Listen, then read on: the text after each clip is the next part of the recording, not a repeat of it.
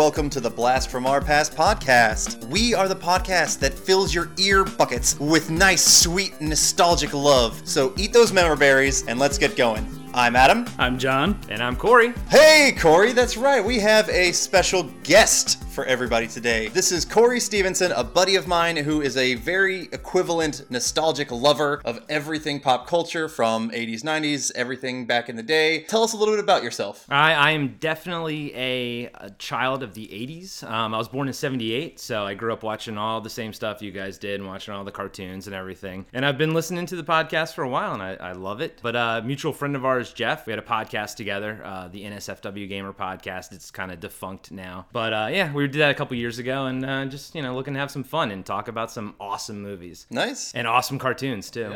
this episode in specific is one that you requested. We wanted to get together and chat about stuff, and you picked all the topics that we're going to discuss today. I did. We were I, we were at the bar and uh, we were just drinking, and I said, "Look, no matter what happens, I want to do Real Ghostbusters." Now, I did request another movie, but Monster Squad was my backup. But Real Ghostbusters was my number one requested thing. Perfect. Well, I'm glad we can do that. We have a first in uh, the Blast from Our Past podcast. This is typically a podcast of our nostalgic stuff, but this is definitely your episode today because John and I had never seen Monster Squad before until prepping for this episode. Holy Yep. crap!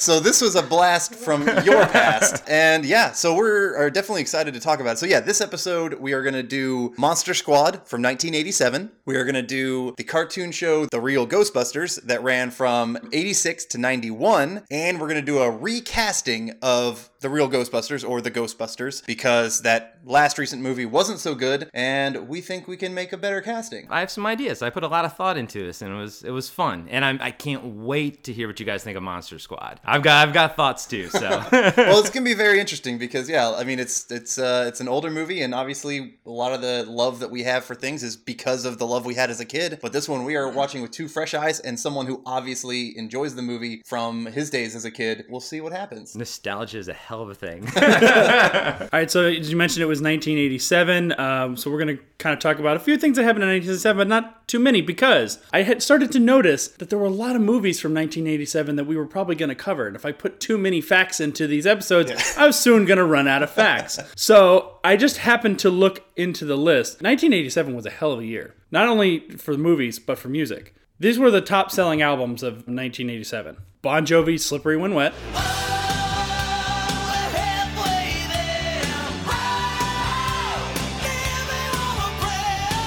Beastie Boys, License to Ill, Brass monkey, that funky monkey.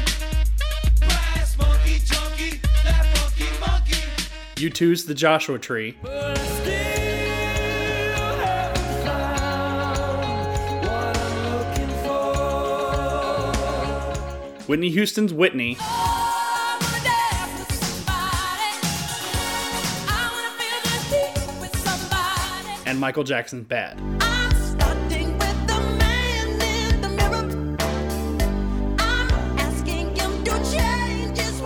Some pretty good albums. Yeah.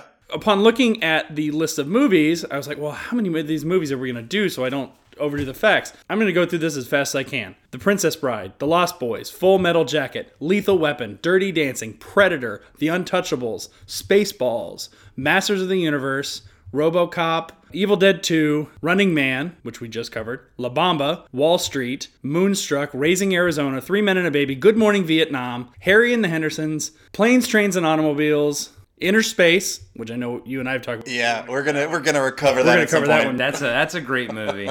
Beverly Hills Cop 2, which is my favorite one of that series, Batteries Not Included, and The Monster Squad. Wow. I was looking through that list uh, last night too, just to kind of get an idea. I saw a lot of those movies. I was nine years old, but I didn't see the ones that you thought I would see. I didn't see uh, Harry and the Hendersons or Batteries Not Included. I saw Robocop and Predator at, at nine years old.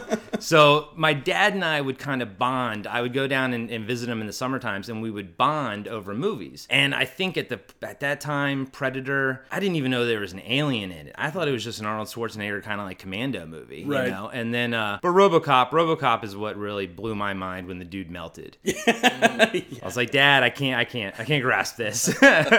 but you know, of course, I I love Predator and I love RoboCop now. So, and I did see Monster Squad in the theater with my father as well. I can tell you what my first memory of going to the movies is. I remember which movie I have the first memory of going to, and that was probably later than most, but I remember specifically the experience of seeing 1989's Batman in the theater because it was you and me and our sister, and our dad took us. That's the first time I remember specifically going to the theater to see a movie. I'm sure it happened before that, Yeah. but that's my first memory of it. Yeah. So I would have been about eight. And I was only like four at the time, so Right. or, Probably don't or remember. three even. So Right. yeah. Mine was Return of the Jedi. That's Oh, the one like. I remember. I don't I don't like remember the experience, Yeah. but Right. I remember like little flashes. Yeah. All right. Well, let's get going into Monster Squad.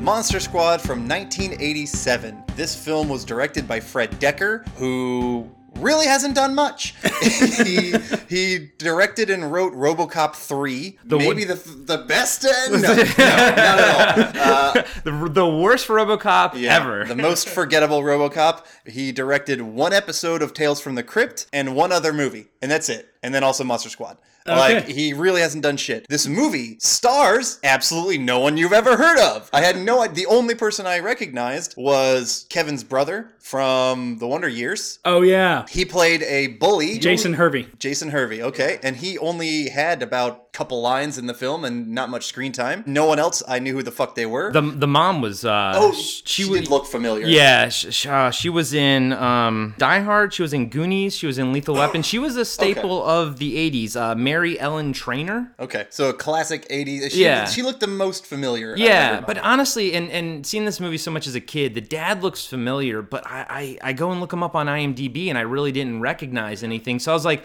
okay, I just remember him from the movie essentially. But even though no one really was a known cast, I thought everyone actually fit their roles perfect. Oh yeah, people worked really well together. They bounced off each other well. I mean, I believed everyone pretty good as like a you're a good 80s dad, you're a good 80s mom. The kids were, you know, they're not like Goonies cast quality or Stand by Me acting, but it was it was solid. They they worked well as a group. It definitely had a like a low budget Goonies feel to it, but at the same time they they pushed in quick and you knew what all the archetypes were, you know, right away, you know, and they didn't spend too much time, you know, messing around with that. But uh, honestly, I think the best casting was Dracula. Like for some reason, I think he's so cheesy, so cheesy, but visually he looks fantastic in a horribly, perfectly cheesy way. I'm gonna disagree completely because I thought he looked terrible. I thought he acted terribly. Uh, we'll yeah, we'll get, we'll get into that. terribly But, uh, he- fantastic. He, looked he looked like the lamest Dracula I've ever seen. I don't know. I thought he kind of looked better than, you know, Gary Oldman's butt hair. Oh no way! Gary Oldman is better than everything. Oh, I mean, Gary Oldman is better, but the, the look of it, I didn't. hair, yeah. The look of it, I don't know if I Okay. if I bought as much. Well, speaking of like the monsters, uh, probably to me the most famous person associated with this entire movie, or the most important person, is Stan Winston, who was the creature creator. He worked on things like the live robotic Jurassic Park dinosaurs. He worked on Terminator, both Terminator movies, the both good ones, all the other ones you can toss aside. He worked on the Aliens films. Like this guy is a creature creator master. He was a powerhouse of the 80s and 90s, Yeah. and up until I guess I think early 2000s. I think he passed away. Yeah, exactly. There's, yeah. Yeah. there's been a lot of like, you know, in memory of like those kind of special thanks and whatnot to him because he was such an important iconic figure in creature making for film. This is not his uh his piece de resistance, if you will. not by any means, but I'm sure the budget in this one uh wasn't allowing him to put all of his time and effort into it. Well, I noticed at the beginning of the credits, it, it mentions Stan Winston, but in the end of the credits, it gives an individual list of people who created each individual monster, and none of them were Stan Winston. So I'm thinking it was just like his shop did it, and they so that Oh, thus okay. they got his name on it, you know. But Gotcha. I think some of the creatures were done really well. Don't don't get me wrong. But I didn't see Stan Winston's name on any of the at the end. Gotcha. Okay. So yeah, maybe it was just his understudies, or yeah, exactly from his. From his his tr- group or whatever it is. Well, Predator came out the same year. He probably was working on that, and he might have been busy. Yeah. I'm assuming he was. I- Yeah, very possible. Yeah, he worked on Predator one and two. Oh, there, there's plenty of famous stories about him redesigning the Predator monster halfway through the movie, Predator Right. 1. There's that famous story of him like redesigning on a plane when he was like flying somewhere. Right. And that's where he came up with the iconic, you know, crab face thing. I guarantee you, you're right. He was probably just, he was doing Predator. then he, those guys did, because Yeah. Monster Squad was the B level Goonies, Yeah, I yeah, yeah. think. He found a there was a PA around smoking a cigarette. He's like, "You motherfucker! I need you to make this because I can't do it. I'm working on a real project." Yeah, but but I mean, all of them are better than any of us, you know, would have done oh, because yeah. they all work under under Yeah, Stan yeah, Winston. yeah, so there's still a level of quality to Yes. it. All right, so let's get into the movie. We start off this film with a crawl. 100 years before the story begins, it was a time of darkness in Transylvania. A time when Dr. Abraham Van Helsing and a small band of freedom fighters conspired to rid the world of vampires and monsters and to save mankind from the faces of eternal evil. They blew it. that, was, that was one of the better crawls, actually, that, I, that I had ever seen. Watching it uh, last night uh, with my girlfriend, uh, she she didn't really remember it. We both laughed at they blew it. It, Right. it, it holds up well. It, it it's still funny. You, You know? don't you don't see that too often in films, and it sets a tone for this movie that you need. Yeah. honestly. yeah, it was perfectly timed. Our first shots of the film, we get a starry night in a graveyard. We see some vampires. We see Dracula. We see this town mob coming to this crypt. They're gonna go kill. They kill these vampires, etc. We're kind of we're setting up in the we're in like this old past time, and we're trying to kill Dracula and the forces of evil, kind of as they talked about in the crawl. Um, we see this stone, this brightly shining stone going on. They bring in this young girl and they're emphasizing get the girl in here, and she has to read this passage. Yeah, we're seeing zombies going on. The stone is going nuts. Shit's shit's going wild. And the main guy, who we find out to be Van Helsing, is just like berating her to read this passage. what the fuck is going on? Because she, like, how the fuck can she? Actually, process and like get this passage read when he's just screaming at her, "Read the passage! Yeah. Read the fucking passage!" Well, I mean, he he's on a timeline. He's like, I know what's gonna happen. You got to do. Yeah, she that I I felt bad for her. Yeah. yeah, so there's no way that she could actually do that properly, but she got it done. Some vortex thing popped up. We get very bad graphics early on of this vortex and people flying into it. I gotta say the vortex and is is a terrible effect that they do, It- and, and which is which is weird because the set that they're on was great. Actually, that whole scene at the beginning, I think looks beautiful. It's it's well shot. It's it's tense. It's funny and scary. It's it does a lot of things, and then all of a sudden that vortex comes out like, and you're just like, oh, that's like that's TV bad, Yeah. you know, and it doesn't hold up No. at all. You're right, though. Everything else, I mean, because everything else is pretty practical in this Everything film, else is pra- and there's except for that vortex and the people green screening into it. Oh my god, the the, oh, the, the it's bat, the, the- bat. Oh, you're right, the bat. Oh, the fucking bat that Dracula turns into is so shitty looking. Let's just say this out front. Anything that's not practical in this movie is pretty garbage Yeah. but the practical stuff the way they shoot it looks gorgeous. They do a great job with that. They just pick the wrong people to do the the special you know the Well, I mean, I, I can tell you this: give me halfway decent practical effects over bad Oh, yeah. computer graphics any day of the week. Yeah, exactly. Even bad practical effects, I think, look better than bad graphic effects. they shot that vortex like they were proud of it and, and they should not have been So, after the vortex has sucked everything in, cut to black, and we are now at school. It's present day. We are at school. We see some two kids in trouble. We're just uh, setting up that they are a bit of dreamers. They love their monsters. They're kind of distracted in school with uh, their love of monsters. The principal is a nerdy guy. I like, he has a funny line of, I was a kid once. I thought monsters were cool. And maybe, well, well, gosh, maybe I'm just a big kid because Sean, Patrick, I think science is cool. I dig it, man. this guy, he, he played the nerdy principal pretty fucking well. He, I couldn't stop looking at his mouth. He did weird. He did weird stuff with his mouth. I loved it. I was like, I was mesmerized by this guy. I was like, why doesn't he get more work? I don't know. I didn't take it so much that he was nerdy as he was awkwardly trying to connect with Yeah, them. yeah, he and he he's like that well. used the parlance of my youth, which was probably the '60s, which is not at all. Yeah. The, the kids are just staring at him like, "What the fuck are you doing? Yeah. And then so the kids leave and they're kind of chatting with each other, and we definitely see that it's an 80s movie that you get uh, some lines of. Uh, I mean, when they send you to school, why don't you tell you about the homos and the people with cat heads? they talk about homos and they, Yeah. they say they refer to gay people as the F word. I was I was a little I was watching I was like oh they I mean they dropped the f word like five times Yeah. and I'm like Uh-huh. oh the 80s yeah okay all right that's how that was ah man Yeah, exactly. It's like, okay. yeah We get it. The times weren't as uh, as good then. yeah for everyone Yeah. So we're starting to meet some of the other kids. We see the fat kid in the group. Horace, you got to have a fat kid if you're going to kind of be like the Goonies in that kind of group. I'm not gonna lie I was kind of Horace growing up that was that was You're, you're and- talking to two other fat yeah, kids. all three of us are Horaces, but but especially in the outfits that he wear, those those TNC, uh, uh, what was that T-shirt company, uh, like TNC Surf Design? I wore all of those. I wore all those like neon shorts and stuff. It was wow, it was not a pretty time. They used the fantastic trope of the fat kid saying, saying that his weight is glandular. I find that funny because it's never glandular. It's never You're eating too much fucking candy, fat kid. I know. I, I'm you. Admittedly, though, the one thing I did find slightly refreshing is he did seem to stand up for himself a little bit more than the normal, you know, Yeah. token fat kid in a in a movie. He was kind of not necessarily fighting back, but he was pushing back He was, a little yeah, bit. He was, sassing back too. Like, It Yeah. was good. So we have uh, EJ, a bully, is coming in and kind of like you know berating the fat kid. EJ's the brother from uh, Wonder Years. One Years. Yep, yep. The the only real actor that I kind of recognized. And But- he always plays like a, a bully type of character Yeah. too. You it know, is kind of yeah. We're yeah, we just kind of get like that '80s bully scene, uh, and then we cut to this badass looking kid who looks way too cool, uh, Rudy, Who's on his bike with a fucking cigarette in his mouth. And sunglasses on. I mean, he's in junior high smoking Yeah. a cigarette, like,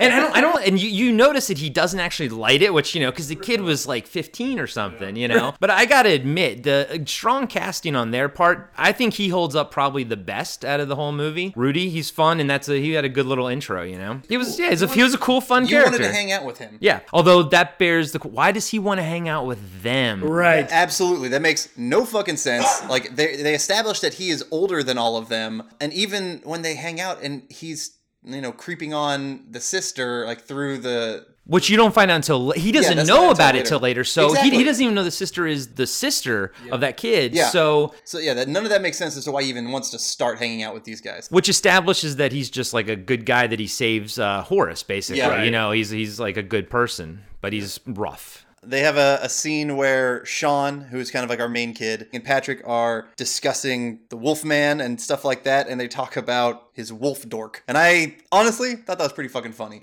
I, I, uh, one, I don't hear dork representing uh, a penis anymore, uh, and it works. Yeah. you know what? I- I Those jokes work. Yeah, let's. I want to bring it back. I want to start Yeah. calling it calling it a dork now. yeah, exactly. Uh, we pass by this creepy house and kind of a setup of oh, here's this old, this scary old man trope. We see it in other things. We saw it in like Home Alone. We discussed in other just movies in general. You pass by the creepy house in the neighborhood with the creepy owner of the house, and they talk about it being an old German guy, an old like you know they're assuming old ex-Nazi. Yeah, yeah, and it's funny. The kids always all this the names are like very just on the nose. Old German guy, and then Horace. Is, I mean, even the friends call Horace uh, Fat Boy the whole time. They don't even call him by his name. You only ever hear Horace once, and his friends refer to him as Fat Boy. Yeah. Right. yeah, that's, that. Really fucking bad. I'm sorry, Horace man. I know your pain. Um, At least they have Hor- him like the actor listed as Horace on IMDb. Yeah. we cut to a plane. We're all of a sudden in a plane that comes out of nowhere. Shit's getting flown there. Uh, we find out that it's basically, from context, it's Frankenstein. Uh, uh, it's a something dead in the back in a big crate, and Dracula is there. He's flying around as a bat, uh, and then turns into Dracula. He's trying to get his old monster group together. Obviously, this is the start of that. And we see some of the cheesiest shitty graphics when one of the guys goes in the back, he hears a noise of the plane, and there's Dracula, and he opens up this bottom hatch, uh, Which to- drops which the- drops yeah. Frankenstein down into you know the the lake below or whatever, and Dracula doesn't move. He just stays floating, which I thought was a I like the Yeah, idea that, of it. yeah, yeah. To the execution, well, like, like here, like in all the executions, like the vortex, the Yeah. execution left much to be desired, essentially. There was something that happened uh, right as the pilot goes back. Kind of laughed at this when it happened. The bat comes out of nowhere and he just kind of swats it away as if he normally finds bats in the airplane. Just kind of. Oh, no big deal. Just, oh, stupid bats. They're always stuck in the plane. I mean, let's let's be honest. Everything about that scene was wrong. Yeah. like they, they had to just get Frankenstein there, and Yeah. Well, it's like, and and it works because it's cheesy. But if you break that scene down, why is there a cargo? Well, first off, where does this movie take place? We don't actually know. Right. Yeah. There's creeks in the backyard. Then it looks like you know Universal lot. You know, so I'm maybe Florida. No, but then they're sitting on on the roof looking. Yeah, I don't know. I have no and idea. why are they transporting old coffins? By the way, guys, it says Frankenstein on Yes. the Right. box. Exactly. It just says Frankenstein Bavaria, and that's it. Yeah. Are they establishing that these people know Frankenstein? Like parts of the world know about monsters already, and it's a commonplace thing, and you can just you'll transfer the dead bodies, and that's that. Uh, didn't yeah? It, the the context is out of the blue. I mean, and then ties into what happens at the very, very end that we'll discuss. Like, it's very weird. It's there's no laws. There's no logic to this movie. So Frankenstein has fallen, and Dracula's going to follow him. Basically, we now cut to Rudy is in the treehouse, and he's getting initiated into their monster group. But we kind of find he is a creepy fucking kid. Here we see him peeping on uh, this very attractive female, and that's partly why he wants to hang out in the treehouse at least, or why he wants to be there at that moment. And I mean, can you blame him? I mean, he was 15. If it was I mean, that window is perfectly aligned to her window. I mean, guy, I think we need to question the person who built the treehouse. I think I can blame him. I should blame him. The Women's March happened yesterday. Yes, I am blaming him. Touche. Yeah, he is accountable for his actions. True, true, very true. I've got no comeback for that. But in his defense, I didn't take it as, as he was specifically using the binoculars to look into the window, as so much as he had the binoculars and was looking around and happened to see the window. Yeah. And then creepily kept on. It was like, oh, hey, now I found something. And when he brings his camera the next time he's there, and no, just- that's his fault. yeah. that's totally his fault. fair enough. This yeah, no, time- yeah. He got one pass. Yeah. And that was it. Then he crossed the line. Yeah. We see who might be one of my favorite characters is Sean's little sister is also around there. I can't remember her name. Phoebe. Phoebe, that's And they right. call her Phoebe the Phoebe. Phoebe the Phoebe, who plays a big role actually in the film. Yeah. But she she's adorable. She I mean reminded me of a lot of those a lot of the movies had like that cute little sister who just kind of wanted to be included but was also she was like the most badass out of like everybody pretty much besides Rudy. And she was she wasn't really annoying. They, No. they they did a great job with the casting on this. Yeah. Uh, another little gem. Like I think her and Rudy were great finds. You know. I agree. She was uh, she was fun. She was a lot of fun. It, it just kind of reminded me somewhat of the younger sister from Hocus, Hocus Pocus. Pocus, Yeah, yeah. who is just like, oh, you're. I want to hang out with you. Like, fuck these other kids. Like, you're much more fun than some of these older kids. We see that Sean gets a book from Van Helsing. His mom buys it at the at a yard sale. Yeah, something. I, I couldn't really tell the context. I could- didn't assume that it was like a. I thought it was like a you know a mass-produced Van Helsing book, but apparently that's not the case. She happens to stumble across Van Helsing's diary. in, in this this town, whatever this.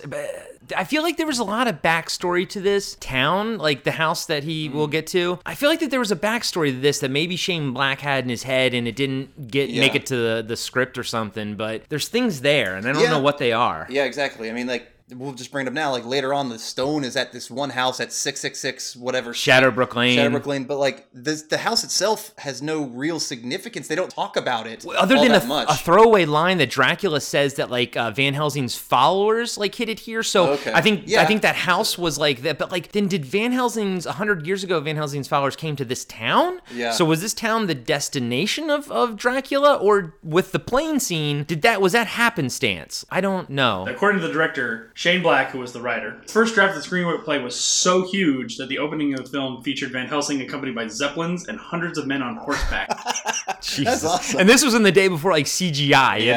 know? Wow. Yeah, okay, that makes sense. It seems there seems like there were some ideas here that were bigger than what we saw. Hmm. Definitely. The kids want to go see a movie, but Sean can't because he has to babysit. Here's where we meet his dad. We find out his dad's a cop. We find out that there are some definite marriage troubles. They're probably going to be getting a divorce soon. Some shit's going down. I wonder if this will come back.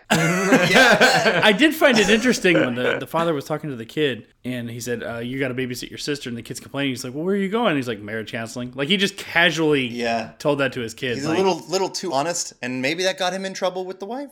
I don't know. Apparently, a lot of things got him in trouble with the wife. Yeah, he's working too hard. Yeah, But he's a cop, so but it's he's okay. a cop, so it's kind of like I can imagine it would be hard to be married to a cop because they're married to the job, and you can't really justify being selfish. You know, especially if they're a detective. Yeah, especially when there's like a mummy on the loose that they have to get. yes. Yeah. Or in this case, we've got a wolf man at the station. Yeah. Well, we have a human uh, at the station who is claiming that he's a werewolf and he is just begging these cops to put him away. And so that's craziness going on. The dad gets called in, but not specifically for that. There's a mummy that is now missing at this museum. The problem is, 2,000 year old dead guys do not get up and walk away by themselves. There's no way that could happen. So the dad is going, is gone there. with his partner. With so his his partner. his partner gets you know some screen time. The typical partner that you know might be a little might be expendable. We don't know. you know. yeah, I wonder if that will come back. Which Is- surprised the fuck out of me. Yeah, right? Cause for for a movie that's very kids, you know, it, it was surprising. Uh, Stan Shaw was uh, the person who played his partner. He was in Rising Sun and uh, Daylight and Fried Green Tomatoes. He's a good character actor. You know, you've seen him in Yeah. places Yeah, before. absolutely. I definitely recognized the Yeah, face. and he, you could tell he had fun with the role too. Right. Definitely seemed a little overzealous. He was just way into. It. He was upset about everything at all times. He was excited about everything, even his own death. yes. Quick thing about the Wolfman, he is at the station and he is like going crazy. He ends up shooting guns in the air and just going nuts and fighting off people and this other cop shoots him to death. I mean, it was it was a cool scene because he raises the guns in the air, he fires, and he goes, "Lock me up!" Yes, and then someone just shoots him. I was like, I was like, that was pretty powerful. Yeah. But that was Uncle Rico from um, Napoleon? Dynamite. Holy is, shit. is the werewolf? yeah, one of the few recognizable sort of character acts. I didn't even realize it was him. It didn't look like him to me, but He's that's so young. I, yeah, that's nice. I'm glad he had other work. yeah, yeah, yeah. I, yeah, I thought like Rico was his only one and only one and done thing. And he does a good job too with the Wolfman because even though he's mostly Wolfman, when he's not Wolfman, he's trying to be good. Like he's he, Yeah. it's they they do try to follow all the archetypes and and it's very supposed to be stereotypical universal monster mm. stuff. You know. Yeah, he does that well. I definitely like that. You know, as a human, he's still human, and he realizes the monster that he is, and he wants to end that. So this cop shoots him, but as a werewolf, you can only die by like one, maybe two things, or maybe one thing. So he gets healed. They establish in an earlier scene when uh, when they're in the treehouse talking with Rudy, when they ask him what, what are the two ways to kill a werewolf, Yes, and he's like, and he goes silver bullet, and that's it. And they're like, no, what about this, this, and this, and this? And he goes, no, it's it's just silver bullet, that's it. Which, as the story goes, Yeah. proves to be the only way Yes. to And- do it. in a very cool way too. Yes. So we'll, we'll get to that. And so this is the first instance where the werewolf has kind of sees a full moon, even though the human is basically dead. He's not because the werewolf comes back to life. He's he is uh, he is not dead at all, and so he's woken up in the back of the ambulance. Which is a great scene. Yeah. That skill still scares the crap out of me when the, the ambulance driver is is just you know looking straight ahead, Yeah. and they have one of those classic shots of you you see him straight on, and then the Wolfman's head pops up Yeah, and, and grabs him. I was like, wow, that that was pretty effective. The werewolf costume was probably my least favorite out of all of them. He didn't move very properly. His eyes were so fucking far apart. Nothing worked as well. Uh, on Apparently, that the one. mask of the Wolfman was modeled after Stan Winston himself. it's an ugly motherfucker. I'm sorry, Stan. Rest in peace. Yeah, and he couldn't move his neck. It seemed No, like it was it was very uh, Batman, like early Yeah. Batman Yeah. looking. You Yeah. know, yeah, your whole torso has to turn. You know. Uh, we're seeing these classic movie monsters are basically now getting together. We see the mummy that escaped is kind of like joined in with the Wolfman, and we're getting now we have the creature from the Black Lagoon pops up. We've got Dracula there, and the Frankenstein is in the lake. So basically, all of these monsters are now kind of now getting together, and they're gonna bring back to life Frankenstein to complete their group of monsters. And that was a that was a cool scene, especially uh, I gotta mention the another cool shot was the closet shot with the mummy uh, and the dad. You know, little kid Yes. sees a monster Oh, in his yeah, yeah. closet. Dad comes in, he's like, "Ah, monsters, get out of here!" But he had his back to the closet door, Yeah. and there's that that light, and it's out of focus. The fact that the mummy is out of focus as he reaches ahead, it's another just like there are moments of really beautiful greatness in this movie, and then and then there's the vortex. yeah. yeah. Yeah, that scene we skipped right over it, but that was a cute scene. It was a cute scene. It was a fun scene. Yeah. There, there, there was a little tension, but not too much because the, Right. the mummy sort of left. But then the reveal that you just mentioned when everyone got together, the creature from the Black Lagoon, has to be hands down my favorite looking redesign in this movie. Movie. I think they did a fantastic job with that, with the face, the way everything moves about him, and he doesn't get enough screen time. But you know what? That's probably a good thing. You know? Yeah, Right. I, I thought it looked okay. Okay. Okay. That's fine. Totally fine. I mean, he was definitely better. The Wolfman was the worst. Frankenstein looked okay, but yeah, we get Frankenstein put back to life at this point. I like they use the bolts in his neck and they kind of put on jumper cables basically and, and have lightning on a lightning rod come and bring him back to life. I thought that was a cute scene, and you see like the, those bolts like in classic Frankenstein look, and like oh here they have a use for it. Every time I watch that scene, because once they raise him up and the camera kind of pulls back, the three monsters are moving around, going, yeah, you know, like everyone's cheering. But Dracula and Frankenstein are, are almost touching hands, but they stop, almost as if, like, you know, they were going to cut it. They did, like, no one told the actor, like, what else to do, so they never touched. So they're frozen as the camera's pulling back and they're dancing around. And I'm like, that's really weird. Yeah. I noticed that one too. I think, I mean, that was the director's fault right there. Right, You Yes. know? Cut to a scene where the parents are fighting. So we're just kind of more establishing that they're in bad shape. I wonder if this will come back. Um, and we get the Sean as the lead kid is starting to realize he's getting he's hearing these messages that his dad was going out on different cases. The kid is realizing that these are monsters that he's dealing with. I mean, he jumps to a big conclusion. Yeah, right you know, away. he makes a huge leap. He hears his dad talking about somebody claiming to be a werewolf, and then I think the mummy. I think he meant, heard that Yeah. that was stolen, and then with the oh, he The- saw the- the Alucard. Yes. Alucard. Where did that come from? It was written on some message for the dad, or no, it said it for Sean. Yeah, it was on like some So is Alucard the Dracula character? Was he going by Alucard uh, no in the world? No idea where Alucard. They didn't explain the the coded message or whatever. It wasn't his backwards name. Yeah. But I don't know where it came from or what the hell happened about it. Or it's it basically just for Sean to be like, oh shit, this is the snapping point of these are all monsters and I've got to take care of this. And for some reason, he didn't think calling anyone else was the right thing to do. He had to take care of it with his friends. I mean, Eugene is the smart one. Yeah, th- so the kids are kind of in the clubhouse. This is the formation of what they officially call the Monster Squad. The Monster And Squad. No one else can do it, and it's got to be them. They all kind of put their hands together, and, I don't, and a joke I don't want to miss. At the end, a dog puts his paw on the top, and Rudy says, "How does that dog get up here anyway? and you know what? And, I- and then I realized, how did a dog get up there? That was, I mean, so there there are a couple lines here. There are lines here and there. Just some good comedy that they add in, like that closet scene with Yep. the mummy, this dog joke, some of the other stuff. I just, I just, I think that's what helps the movie kind of hold up. We'll talk about our thoughts, but you know, I think that does help it. These like moments of these gems, these little gems, Yeah. you know. We cut to Dracula, who is telling Frankenstein that he wants Van Helsing's diary. He's kind of ordering Frankenstein to go get it, and he has to get it at all costs, and you know he will kill the kids if he has to. We then cut to going to the old house on the on their street, basically the old man, the old German man. Since he's this old scary German man, they figure he can translate the Van Helsing diary, which they associate is what will help them figure out how to solve this mystery of the monsters. And let it be noted that he is credited as scary German guy. yeah, yeah, he doesn't That's all they call him, scary German. Yeah. But he's he, I, the actor is great. He's, Yeah. and they do a good job. The reveal of you know him being They establish once they start talking to him, he is actually a nice German man, very sweet guy. He's translating the diary for them, and he says once every hundred years, this stone thing will be vulnerable and has to be shattered, particularly at midnight, or you can create this vortex to suck evil into. Right. Funny enough, that date, hundred years, is exactly tomorrow. And so they've got to get on this. Good thing they got it translated when they did. yeah. And so, yeah, they got the help from the old German guy, and then we get the absolute best line of this entire movie. Which Yeah, this I one, agree. this one actually floored me. Yeah. I was shocked. They say to the old guy, Man, you sure know a lot about monsters. Now that you mention it, I suppose I do.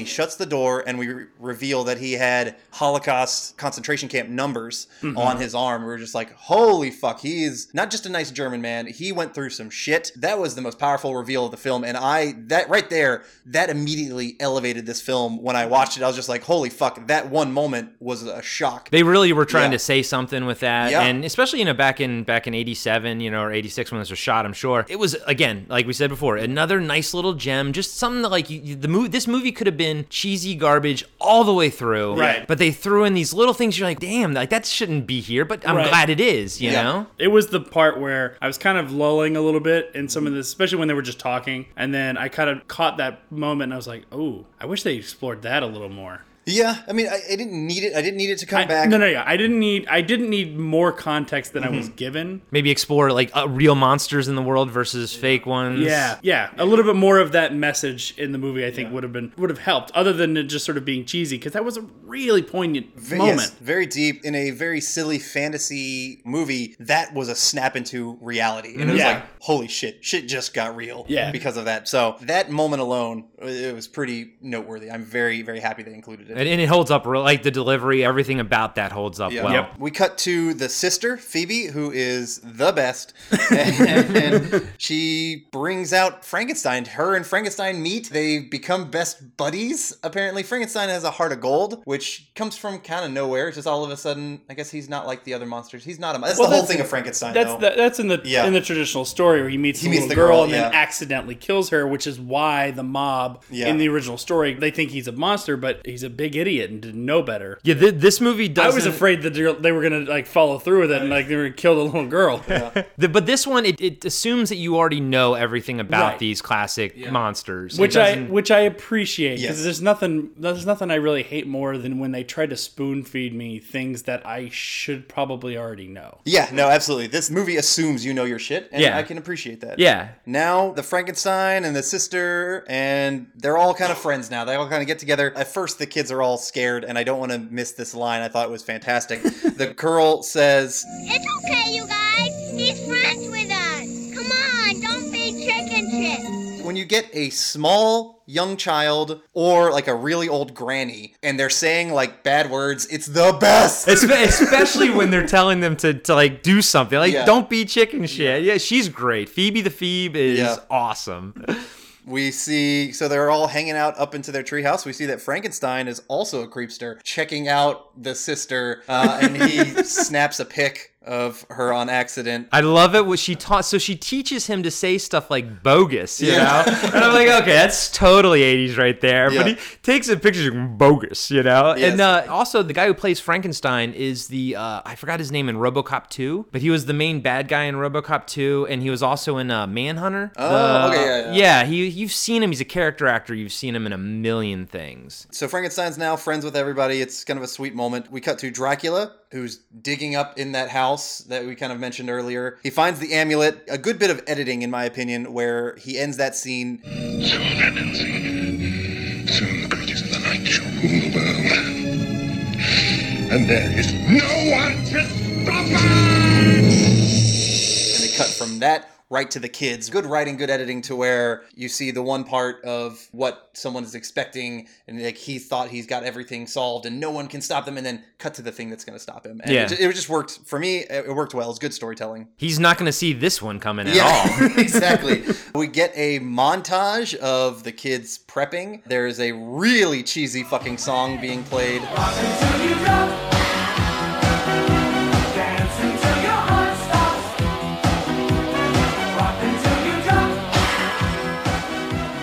But it's a montage, so it's it's already it's awesome. Uh, you know, even with the cheesy song, Yeah. montages are fun. Yes, so they're kind of they're getting ready. They're prepping steaks. They're doing all this stuff. That montage had to have lasted a month. Yeah, It had to because we just saw the Wolfman not that long ago. It comes out on a full moon. We only get typically about one full moon a month, and they don't go in back-to-back days. They only happen about once a month. You can get them twice a month, but it has to be at the very beginning and the very end of a month. So that entire montage, and they did all that prep, took a month. Except, Right. Except for- they only had one they only fucking had one day. They only had one day. Oh my god, you just blew because my mind. we, we saw it go from day to night, night to day, and all that kind of shit in this whole context of Yeah, yeah. where the Wolfman is. And, and he was, I mean, he Rudy's making silver bullets. Yeah. like he's he. They're stealing from the kid's mom. They're stealing silver. I yeah, mean, because they, I mean, they, yeah, they were at, at night hanging out, and then They they, were go felons. to school, and then they, I mean, they're setting it up that it happened the next day, and they did all Yeah. that shit at school. But you don't get back to back full moons. It does not happen. Did you check on I that? damn straight I checked on that. Okay. And I looked up, I was like, do they call a full moon and maybe it's just like two days because they're close enough? No, it's one fucking day is the full full moon, and then it happens in a month later. Now, see, the funny thing is, I would accept the fact that Dracula did a spell that kept the moon there, but the fact that those kids did so much Yeah. in Right. one day, that's that's the problem that I have. Yeah, this movie, this movie's timeline is way the fuck off. We now cut to the uh, human Wolfman. He's tied up by Dracula because Dracula knows that he's not trustworthy in his group, only him as the Wolfman. He ends up kind of escaping the ropes because he didn't take the drugs that Dracula wanted him to. Again, don't forget, the Wolfman's a good guy. Yeah. Or I'm sorry, the human version of Yes. the Wolfman is a good guy. He escapes to call the police. They end up not helping him, not believing him. He ends up changing back into the Wolfman. So there's a funny scene where uh, Eugene, they're they're going to the, I think they're going to the house. His Twinkie falls in in the creek. Yes. And I mean, but it still has a wrapper on it, so he's like gonna reach in for Yeah. it, and then the uh, creature, grab the Gillman, they call him in this, uh, uh, comes up, and you know, and, and it's just funny, like it happens in the background, and he, he takes his Twinkie, and creature goes away, and like he creature doesn't even like report like to No. Dracula. Like I think the creature is just he's mindless. The kids kind of have to now get a virgin, and they keep emphasizing they need to get a virgin. And don't they all realize that they're fucking virgins too? well, I think it's they need a female They version, didn't right? say that. They don't. You're right. They didn't don't say that. You're right. They, They, they don't. show that at the beginning that it's a girl, but they didn't emphasize it has to be a girl. They just said virgin, and I just was like, well, it's not. It can be anything. But Yeah. whatever. They end up blackmailing Patrick's sister. which is the one Rudy likes, which Yes. is the one they were taking pictures of, and Yeah, also were- it wasn't just creeping for creeping's sake. They at least wrote it into the story. Except like yes exactly and and the way they get her to do you know obviously she's not gonna just go hang out with a bunch of you know kids and do Yeah. this so they say they're gonna post her nude picture like at school and i'm like that's a dick move yeah, it was some heavy blackmailing for them to make her. but I get it because there's no she's like 16 so there's like no way that she would be hanging out with like a bunch of 12 year olds and doing stuff you know Yeah. they needed something I get it Yeah, it's it. It it worked. I guess it Uh, works in an in an yeah. 80s sort of way Yeah. Right. The kids in Frankenstein go to that old house, the six six six something way. What is Sha- it? 666 Shadowbrook way. I mean, the Shadowbrook is fine. Then it's like it's like do one or the other. Do 666 something else or 13 Shadowbrook. Just Yeah. not Right. 66 because there's there's not 660 houses. It's like 665 houses on that street. Like it's just not happening. So they're going there to get the amulet. Frankenstein gets trapped by an explosion that happens from uh, Dracula. Now has TNT. Okay, first off, Dracula is very TNT happy in this. Yeah. For the for the latter half of this movie, it's actually his main source of offensive behavior. Yes. is is TNT. And, and first off, I'm like, I'm, I think about it the whole time. I'm like, why TNT? Like, why is this happening? But I mean, it's so effective, and he does it so well. And I'm like, you know what? He figured it out a long time ago. TNT works for me. Yeah. So he blow, he blows shit up left and right, and then so he blows up the wall, which I guess he could have just punched through the wall to get to the amulet, but Yeah. he blows the wall up in the house, and then Frankenstein just gets crushed under some rubble. Not even like some crazy rubble, just like a little bit of a door. Yeah, but they all assume he's dead, which I was like, this is Frankenstein. Like, I could have survived that shit, but whatever. the Wolfman comes. Probably, uh, I definitely had heard this line before watching this movie. The Wolfman is attacking the kids. Horace ends up kicking Wolfman in the nards. Kick him in the nards! Kick him in the nards! Do it! Do it! Wolfman's nards! Funny. It's definitely a cute scene. I mean, if I was a 10 year old boy, I probably would have laughed my ass off. I, I was a 10 year old boy when I saw this and I laughed my ass off. And then we said Wolfman's got nards for probably the next six months. You know, it was it was a go to line with me and my friends. And honestly, I think it's probably one of the things that everyone knows at this point. You could probably put a like a t shirt that says Wolfman's got nards and they would know it's from Monster Squad. It's I think it's the one single like thing that is like Monster Squad. I definitely had heard that before, and Yeah. So once I got it, it kind of clicks like, oh shit, yeah, I definitely I know this line. Some of the kids find the amulet. Dracula's down there. I think a funny scene of Horace opens up pizza and throws it on his face, and it's apparently was garlic on the pizza. I thought that was cute, like just funny classic movie, Yeah. know, classic monster. It's still like a classic thing. Like it's still garlic, but the kids don't have garlic, so Yeah. it's like, oh, I'll use a pizza. You know, it, it still will, would work in theory. Yeah, in their mind, uh, they gotta take the amulet to go destroy it, and they gotta go to someplace safe. They decide to take it to a church, and I quote, "Because monsters hate religious stuff." I thought that was a, another funny line, another one of those just small little bits of humor that they made me happy. Yeah. So the kids and the old scary German, they get into an old car and they start heading towards the church, and he he's he has like he has everything old World War II kind of stuff, Like a topless Jeep type yeah, of it- thing. exactly. So they run into the mummy on the street, and the mummy has got some kick-ass reflexes because as they kind of drive around it, he grabs onto the back of the car, is holding onto it while they're driving, and Rudy takes a, a bow and arrow and gets some of his wrapping on it and shoots it into a into a tree. That now, while they're driving away, the mummy is unraveling. The mummy looked awesome. That was actually probably that was my favorite looking of all the monsters. I think they did a really good job with the look of the mummy in this film. You could see like his skull face showing Mhm. under the wrappings, and honestly, not the smartest idea on the mummy's part. I think when he when he grabbed the car, I don't think he had a game plan then. you know, he just reacted Out but- of desperation. Yep, but uh, I mean, we got to give props to Rudy because he la- he landed a shot on a tree moving like 50 miles an hour in that car. Yeah, you yes. know. he was unusually adept for a weapon that he had just stolen from the PE that day before. The day before, Yeah. or that day. Yeah. Oh yeah, yeah. It was that Probably exactly that day. So the mummy got unraveled completely. He's done. He's out of the picture. All you, all you see is his skull like on the on the ground as the Right. car drives Yeah. away. I was like, I, I was almost good- half expected the skull to start bouncing around, but it didn't. We now cut to this hearse is being driven by Dracula, and Dracula apparently has the power to turn his hearse into a ghost hearse and can drive through shit because the dad and his partner are driving. They see him. Basically, the hearse drives through them, and they're like freaked out and they're realizing that, oh shit, real monsters are happening. Dracula is pissed and he wants to go kill Sean and blow up the treehouse. He's bringing in that TNT. At this point on, I, I have to admit, Dracula starts becoming badass, and, Yeah. and I'll elaborate later. We'll, we'll get to Yeah. points because he's snapping necks and cashing checks Yeah. left and right. Yeah. But but the way he just he literally rolls into their house. He didn't even bother parking. He breaks their front gate. He gets out of his car, lights his goddamn dynamite, goes to the backyard and tosses it in their treehouse and says meeting adjourned as he walks away. I'm like, holy crap! That's an Arnold line if I've ever heard one. That was awesome. That that would had him in a Shane Black one. But Yep. The fact that the mom is inside the, the house this entire time though, and she doesn't come out at all Yeah. as as the treehouse explodes is quite remarkable. yeah.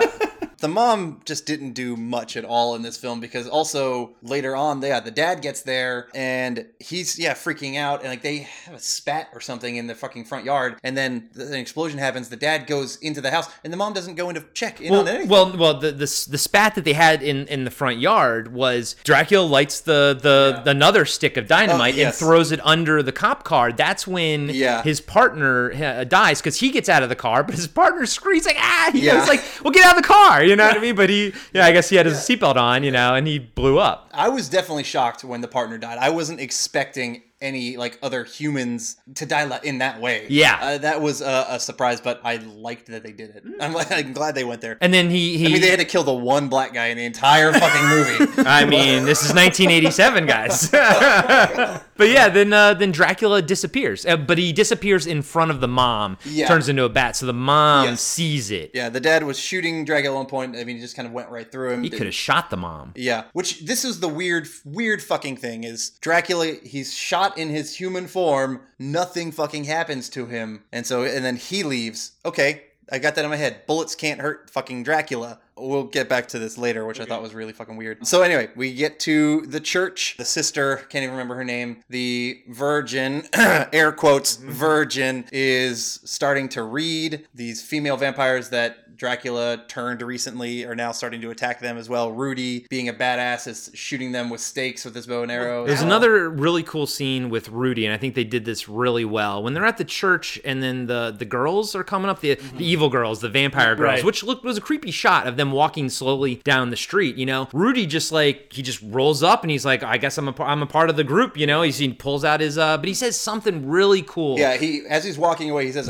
Where you going, Rudy? I'm in the goddamn club, all right. "He is a badass." he right handles there. he handles his business, and I'm like that that was a cool shot. This movie's definitely got multiple just strong one-liners. They pull it off. These kids pull it off. Yeah, he the kid who played Rudy pulls off all the badass Yeah. stuff. All right, Dracula has turned into a bat. The dad shoots Dracula as a bat, and that hurts Dracula. because because Dra- Dracula as a bat is like making a beeline right for his son. Like he's gonna he's Yeah. coming in like hard, Yes. and then boom, the dad shoots it, which kind of like bing deflects yeah, him. which I can I can Yeah. I can agree with that. Like the yeah, the momentum or Yes, something. yeah, the bullet taking it will fly the bat is because it's smaller mass. Yeah, let's get into physics here. Yeah. Uh, and that works. I accepted that. Yeah. But they go up and check up on, I guess, to finish off Dracula or something. They see because he lands in a warehouse, like Yes. a, like a building next door, essentially. exactly. They go to go to find him, and he is like half transitioning from from bat to humanish Dracula or something. It's a really cool shot of Dracula half transformed. It's like American Werewolf in, in London, you know, uh, like one of those where he's like elongated. Honestly, I think they only put that scene in there because they had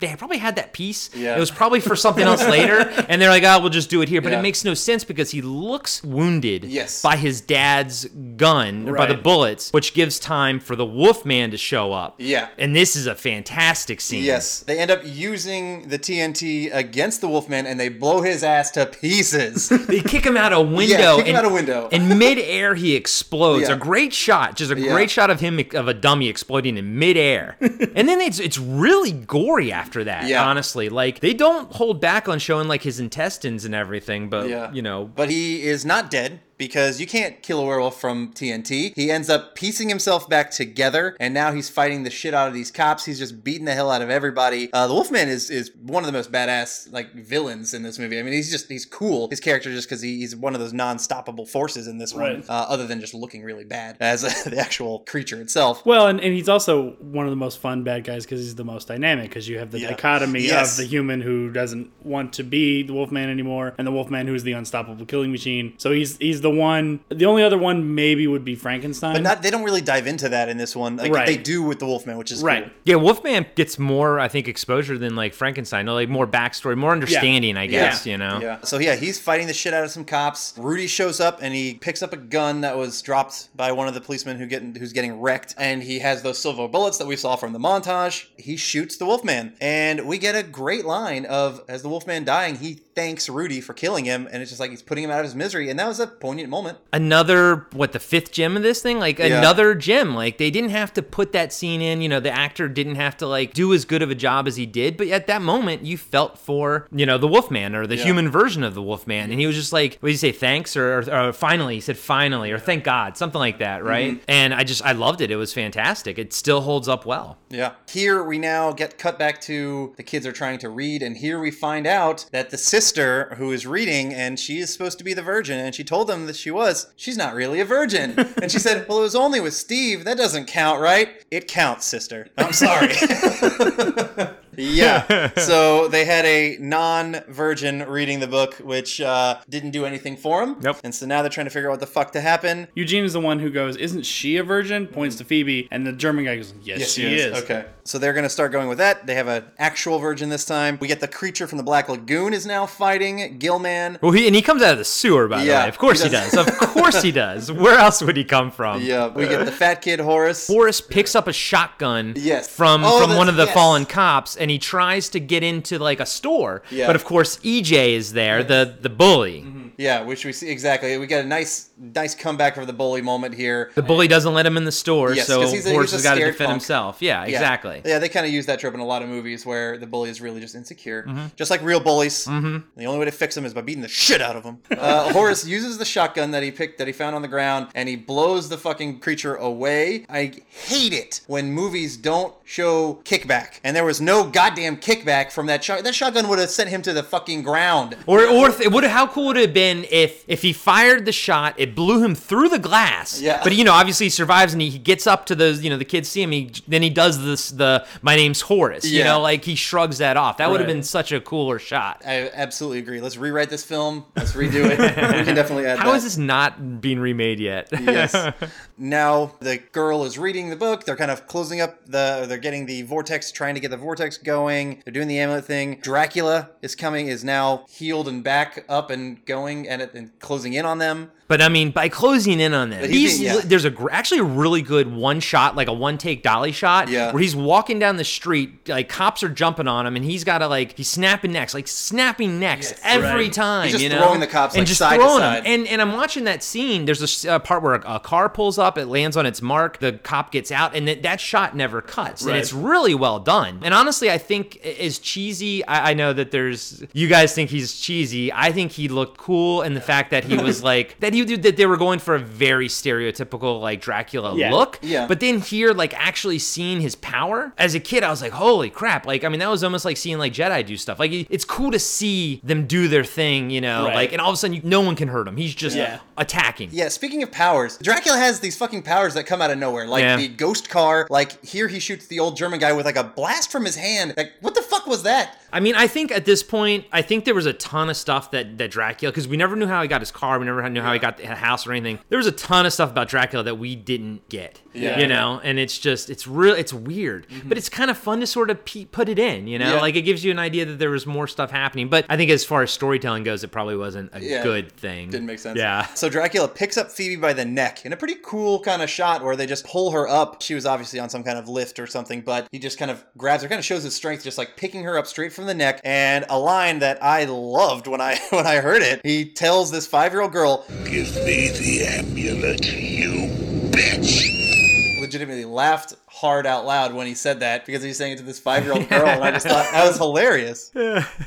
you don't fuck with Phoebe when Phoebe is best friends with Frankenstein. Mm-hmm. Frankenstein comes out of nowhere. He apparently was not killed in that blast with all of the debris on top of him, and he attacks Dracula and he throws him onto this big metal spike right in through his heart. We think, oh, maybe he's done with. The German guy pops up, he's fine. Whatever that blast was that Dracula did was apparently nothing. Uh, and they help Phoebe finish, and we get the vortex. It opens up, and shit start to flying in there. I mean, you, you should have emphasized we get the vortex back. Yeah, oh, yeah. That's the best character in the movie. yeah, yeah, the fantastic vortex that looks so good with everything flying into it. I, I Uh, think vortex technology has never quite peaked because uh, Evil Dead 2 had bad vortex in Yeah. it as well. Like we've never seen a good vortex, you know? yeah. Dracula is not dead. He ends up grabbing Sean. Then we get this weird thing where Van Helsing comes out of the vortex. Okay, so so first off, you gotta you gotta go back. You gotta understand. So that vortex is limbo. So so they, they say in the movie that the evil creatures go into that vortex. Yes. They're stuck in limbo for forever. That means that that girl at the beginning of the movie. That means that Van Helsing and all the, and, and one cop. If you notice in the when the vortex opens, a cop is Yes. tra- he gets Yeah.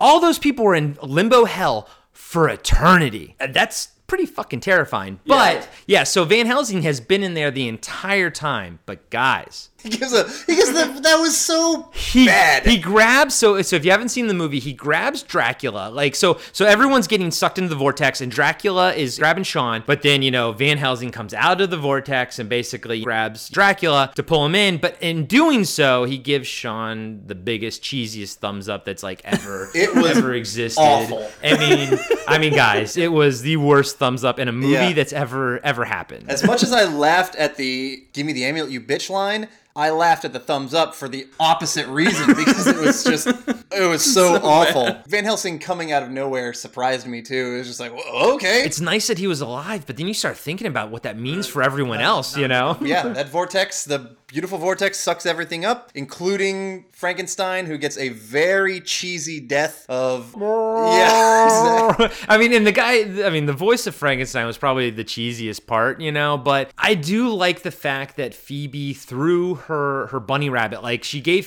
Frankenstein like this bunny rabbit. And again, I start thinking like, Jesus, man, he's going to be in there for all eternity, like forever, you know, like, and all those people, like that's just, for me, I can't get over that. It's terrifying, you know, it's, it's utterly terrifying. Yeah. But she, she did give him the, the stuffed animal so he could have something to remember her by. And I was like, that's really sweet that they did that. Ag- Again, they didn't have to like do that, you know? No, but it really was cheesy. It was, no, but well, yeah, it, was, cheesy as hell. But yeah, the vortex closes up. They end with a sweet line of We're the Monster Squad. "We're the Monster Squad," and it rolls to credits. And into the best. Oh, terrible fucking song. Absolutely cheesy as fuck.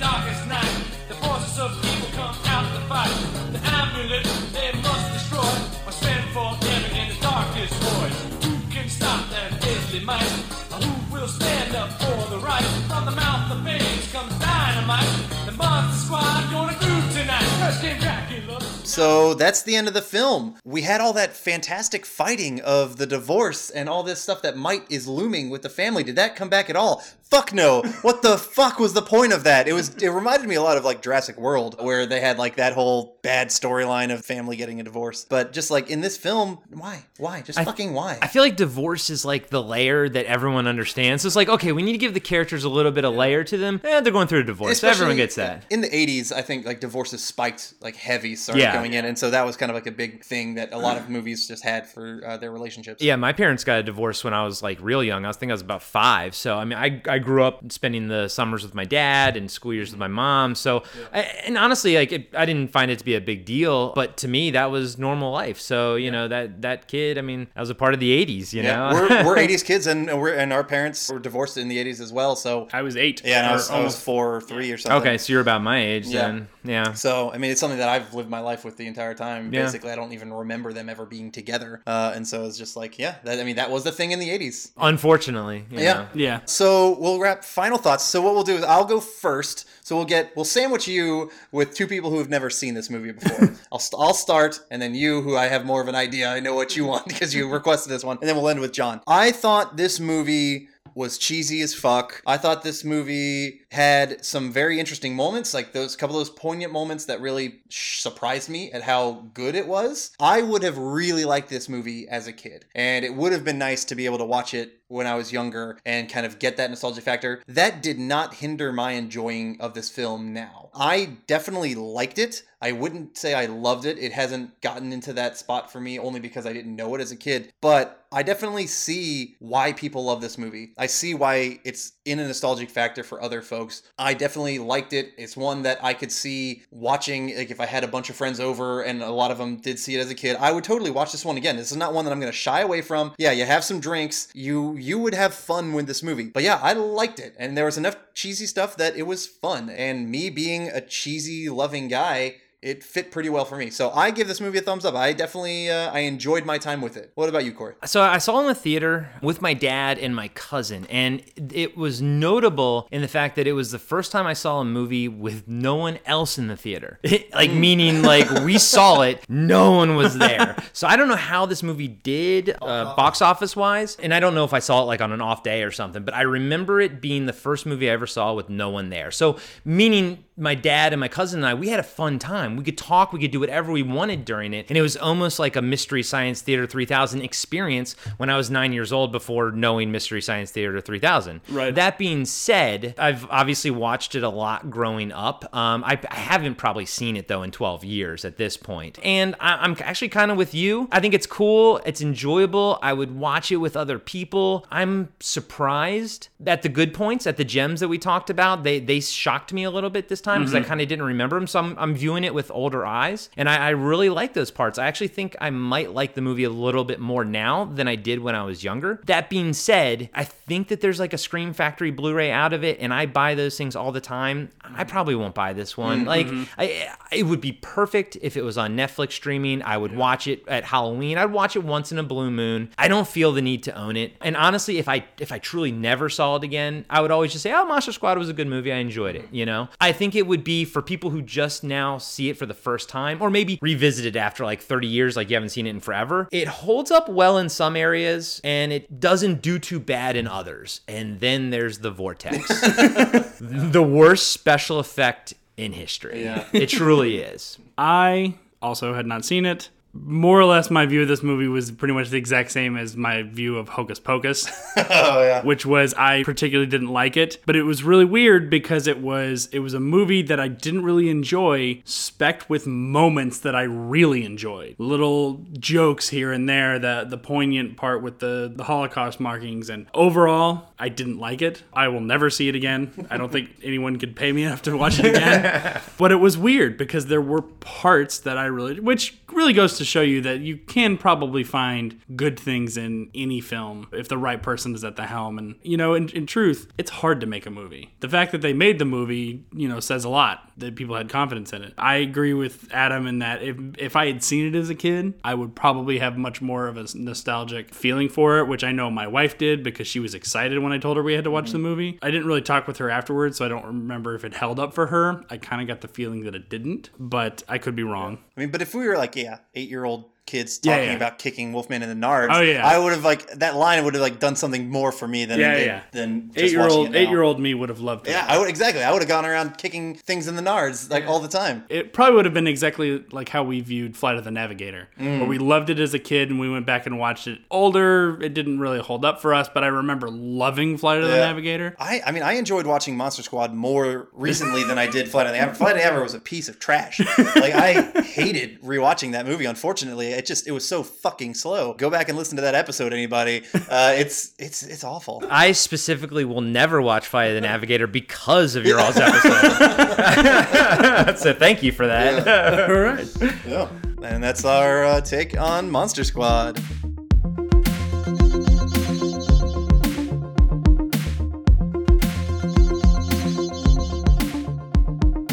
And now, here is the real Ghostbusters part of this episode. This is a show that ran from 1986 to 1991. It was the animated show that appeared on CBS, I believe. The show was obviously based on the 1984 film that everybody knows and loves. This show starred, I'm just going to get it out of the way because we mention him almost every fucking episode. You almost sound mad about it. I, well, I, I'm sometimes you know, I want to try and get a, you know try and find something that he's not in, and I can't do it. Anytime we talk about cartoon, his name is going yeah, to come up. and he, and this one he plays two of the main characters. Of course, talking about Frank Welker, who did the voice for Ray, Another ship's been lost in the New Jersey parallelogram. and then also Slimer.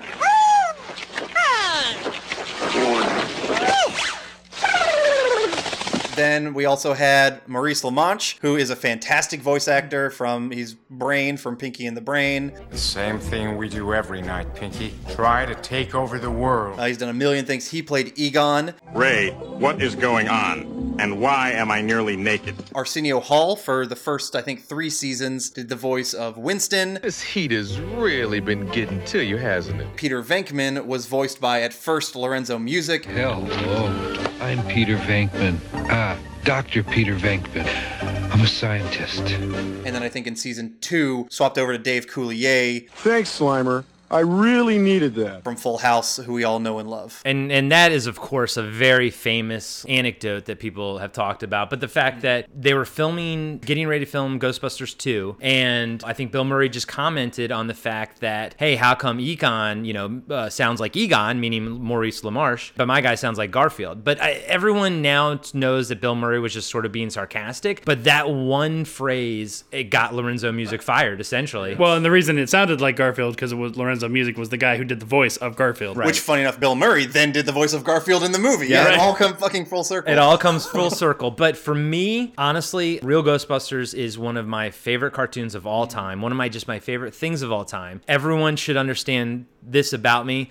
When I go to bed every night, I either have Seinfeld playing on TV and I fall asleep to it, or I have Real Ghostbusters fall like on TV and I fall asleep every night. Wow. So, but that being said, only seasons one and two because I'm a huge Lorenzo Music fan. As as uh, Venkman, I hate Coulier. I so so for me to be completely honest with you, only seasons one and two are what I go back to. So did you guys grow up watching this? Were you? So- I I did. Yeah, John probably watched it more than I did. I did see multiple episodes. This isn't one that like I know through and through, like some of the other shows that we've talked about. But this is one that I definitely recognized, and I've I know I've seen episodes, and particularly in syndication, I had watched some of them, and some moments kind of really kind of hit back to me. Particularly, the, one of the weird things that I really remembered was the end credit scene where they're walking in like this stride side by side, and then kind of Slimer comes in and flies above them. For some reason, that clip I know more than anything. There was probably a cartoon on afterwards Yeah. that you watched, and you probably caught the end of. Very possible. I, I'm I'm the same way, but with I think Jem and the Holograms. I know Jem and the Holograms, the ending, because it was on right before GI Joe, Uh. so I would just catch the ending of Jem and the Hol. I, I've seen Jem and the Holograms, the credits a million times. Right. I've never seen a single episode. You know, it's funny. I, I have the same memory of Jem and the Holograms, but I watched it for a different cartoon, and probably just from where we grew up, they showed it in a different order. It was afternoon cartoons. It was after school. I remember this because uh, we used to go to a, a daycare center after school because our, our,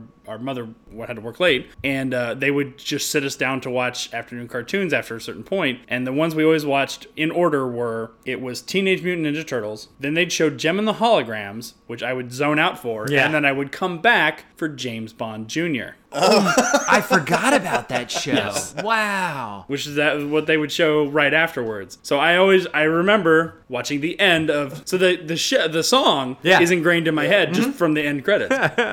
This show uses the theme song, but it's not the reg- it's not the Ray Parker Jr. version of the Ghostbusters theme song. It's a different version.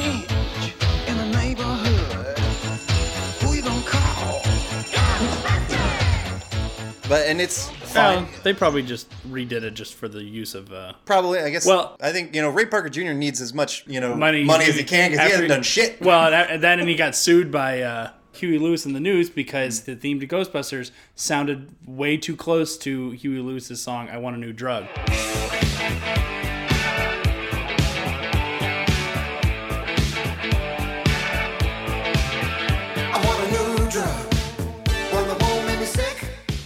And Huey Lewis won the court case. So yeah, I mean, this show obviously it continues the adventures of the Ghostbusters. These four guys, they're fighting ghosts, they're fighting monsters that aren't ghosts, and pretty much every episode is centered around these adventures and how to stop these the specific monsters. They have their pet Slimer. Basically, Yeah. and he's silly, and he sounds. I mean, you can tell that Frank Welker also does the voice of Nibbler. I watched Futurama a lot more than I watched this show, and I know it. And he uses the exact same noises for Nibbler that he did for Slimer. It's the same thing. Yeah, these Um, these high like high pitched thingies and stuff. Yeah, I think he does a great job of, of expression through uh, Slimer. You know, and Yeah. and I always even even as a kid, I liked it when Slimer would say like names. Like it was kind of cute. You know, he was having a hard time sort of saying it, but he'd say like, "Oh, Ray," you know, like I, I liked that. I I enjoyed. I didn't like Slimer later on because it got more Slimer centric. Obviously, Yes. uh, later in the seasons. They even changed the name of the show. Slimer and the Real Ghostbusters. Exactly. They they were really trying to push like the kids angle, I think, or like they thought Slimer was their hot property or some shit. Well, because they they went to that group, that C5 group, which was Mm, basically like a marketing group, and they retooled the whole thing like midway through season two or Mm-hmm. 3 or something, all based on these crazy findings, you know. And I think Janine has gotten the worst rap Yeah. uh, over the course of the whole series because her character has been messed with. You know, at, at first she was fun and sassy, and by the end of it, they just made her a mother figure Yeah. to them, and it didn't work as well. You know, I think the earlier seasons really, especially season one, honestly, you know. And then if you look at a lot of top lists of Ghostbuster, real Ghostbuster episodes, most of them are nine out of ten. They're all in season one and 2 Mm-hmm. Yeah. You know, there's one that was in season three called the with this thing called the Grundel, where he like it was kind of like a Pied Piper thing, where he was like luring kids, and that was like a really good episode. But the the, the gems were in season one and two, like the Cthulhu episode. Yeah. They brought Cthulhu in, and that was all J. Michael Straczynski. You know, I didn't I didn't watch that one, but I did look up some lists of like which were the best ones to watch, and uh, pretty much almost unanimously, the Boogeyman Cometh is, is an episode. that- Boogeyman. the the voices were Yeah, great. it was good. Uh, I watched like two from episode, season one and then one from season three. oh, you got some Coulier? Yeah, I got I got Yeah. a Coulier and I wanted to watch like a mid one. The animation in general on this show was I think lacking, was a bit weak. It wasn't as strong as some of the other even even some of the other cartoons at its time. It just seemed like it was like just kind of like not not great drawings. There were some episodes that were much better than others as far as art goes, and I do have to make a correction. The voice I just did there was of uh, Sandman, not Boogeyman. Uh, you know, but yeah, Sandman was cool. Um, Boogeyman was cool. Yeah, there's some funny lines I want to bring up in episode one where they're seeing these couple ghosts. They're talking about like, oh, you know, where did they come from?